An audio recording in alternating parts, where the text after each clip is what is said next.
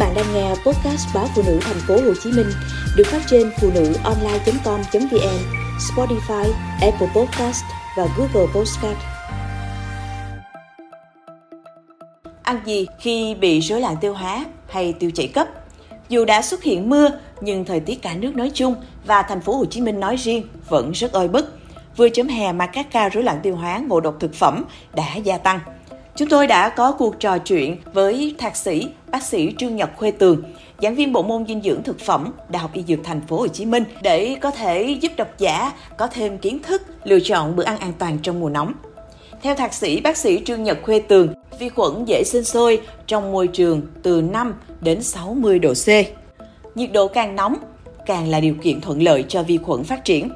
Ngoài ra do thói quen, nhiều người nấu thức ăn xong từ sáng nhưng chưa mới ăn nấu từ chiều để tới tối mới ăn. Theo nguyên tắc an toàn thực phẩm, thức ăn nấu xong chỉ có thể để ngoài trời 2 giờ ở nhiệt độ phòng. Muốn kéo dài thời gian, phải bảo quản thực phẩm ở mức dưới 5 độ C. Thế nên ta cần để thức ăn vào ngăn mát tủ lạnh, chia nhỏ từng phần để tiện hâm nóng khi ăn. Các hàng quán ngoài đường cần có khay đá để ở dưới khay thực phẩm nhằm làm giảm nhiệt độ hoặc phải luôn đun nóng thức ăn trên 60 độ C đối với các loại như là bún, phở. Những người có hệ miễn dịch yếu như HIV, ung thư, người mắc bệnh nền như đái tháo đường, tim mạch, vân vân. Trẻ em, bà bầu, người cao tuổi, người có hệ vi sinh đường ruột không khỏe mạnh đều là đối tượng dễ bị ngộ độc thực phẩm. Vậy khi bị rối loạn tiêu hóa, tiêu chảy cấp, bệnh nhân cần tuân thủ chế độ dinh dưỡng như thế nào? Theo thạc sĩ bác sĩ Khuê Tường, đối với bệnh nhân tiêu chảy cấp, quan trọng nhất là bù dịch và bù điện giải. Bù dịch phải song song bù điện giải, nếu chỉ bù dịch tức là cấp nước sẽ thúc đẩy tình trạng tăng tiết dịch vào lòng ruột nhiều hơn, khiến tiêu chảy nặng nề hơn. Ngày xưa, ông bà không có khái niệm bù điện giải, nhưng lại biết uống nước pha muối và đường cung cấp khoáng natri clorua.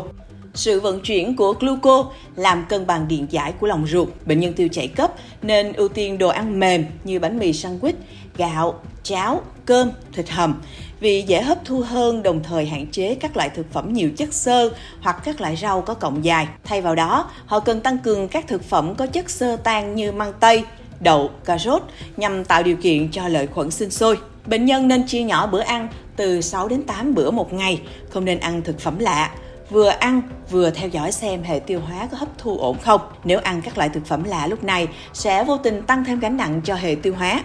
Việc kiêng khem khi tiêu chảy cấp là đúng nhưng không nên quá đà. Không phải bất cứ trường hợp nào tiêu chảy cũng không được uống sữa kiêng khem quá đà sẽ dẫn tới sự suy kiệt về sức khỏe. Do đó tốt nhất hãy theo dõi, lắng nghe cơ thể để cân nhắc xem mình có thể uống sữa lúc đang bị tiêu chảy hay không. Nếu bạn uống thử một hai hớp sữa mà thấy số lần tiêu chảy tăng thì nên ngưng. Còn cảm giác bụng vẫn êm thì có thể uống tiếp. Trong trường hợp không uống được sữa thông thường và quá kiệt sức, không nhai nuốt nổi đồ ăn, thì bệnh nhân tiêu chảy cấp có thể sử dụng sữa thủy phân. Sữa thủy phân được coi là dòng sữa dành cho những người bị dị ứng, bất dung nạp lactose nên khá phù hợp với bệnh nhân tiêu chảy cấp. Đối với loại sữa này thì hệ tiêu hóa của người bị tiêu chảy sẽ hấp thu dễ dàng hơn do các chuỗi đạm đã được cắt thành các axit amin nhỏ. Riêng người đái tháo đường bị tiêu chảy có thể sử dụng nguồn kali tự nhiên có trong nước dừa nếu biết tiết chế lượng đường trong bữa ăn, giảm lượng cơm và củ quả. Bình thường họ hay dùng sữa cho người đái tháo đường, nhưng lúc bị tiêu chảy cấp, họ có thể đổi sang sữa thủy phân. Đối với bệnh nhân suy thận mạng, cần kiêng đạm, kali, phosphor, vân vân. Lúc này, thuốc người bệnh ăn đầy đủ năng lượng là chưa cần thiết mà hãy cung cấp cho họ lượng dinh dưỡng cơ bản. Chẳng hạn bình thường nhóm bệnh nhân này nạp 1.800 kcal một ngày thì khi bị tiêu chảy cấp chỉ cần đảm bảo là 1.200 kcal một ngày. Tất nhiên, các nhóm thức ăn vẫn phải tuân thủ chế độ của người suy thận. Tình trạng một số người đang tiêu chảy uống nước dừa vào mệt hơn có thể do lượng đường lactose trong nước dừa gây khó chịu cho hệ tiêu hóa. Đôi khi đó là do dao chặt dừa không sạch khiến nước dừa bị nhiễm khuẩn. Nhìn chung, nước dừa có nguồn kali, vô khuẩn, rất tốt trong việc bù nước và điện giải cho người lao động ngoài nắng, các vận động viên luyện tập cao. Trong nước dừa còn có chứa magie, đường lactose cùng nhiều vi chất hữu ích khác có lợi cho sức khỏe.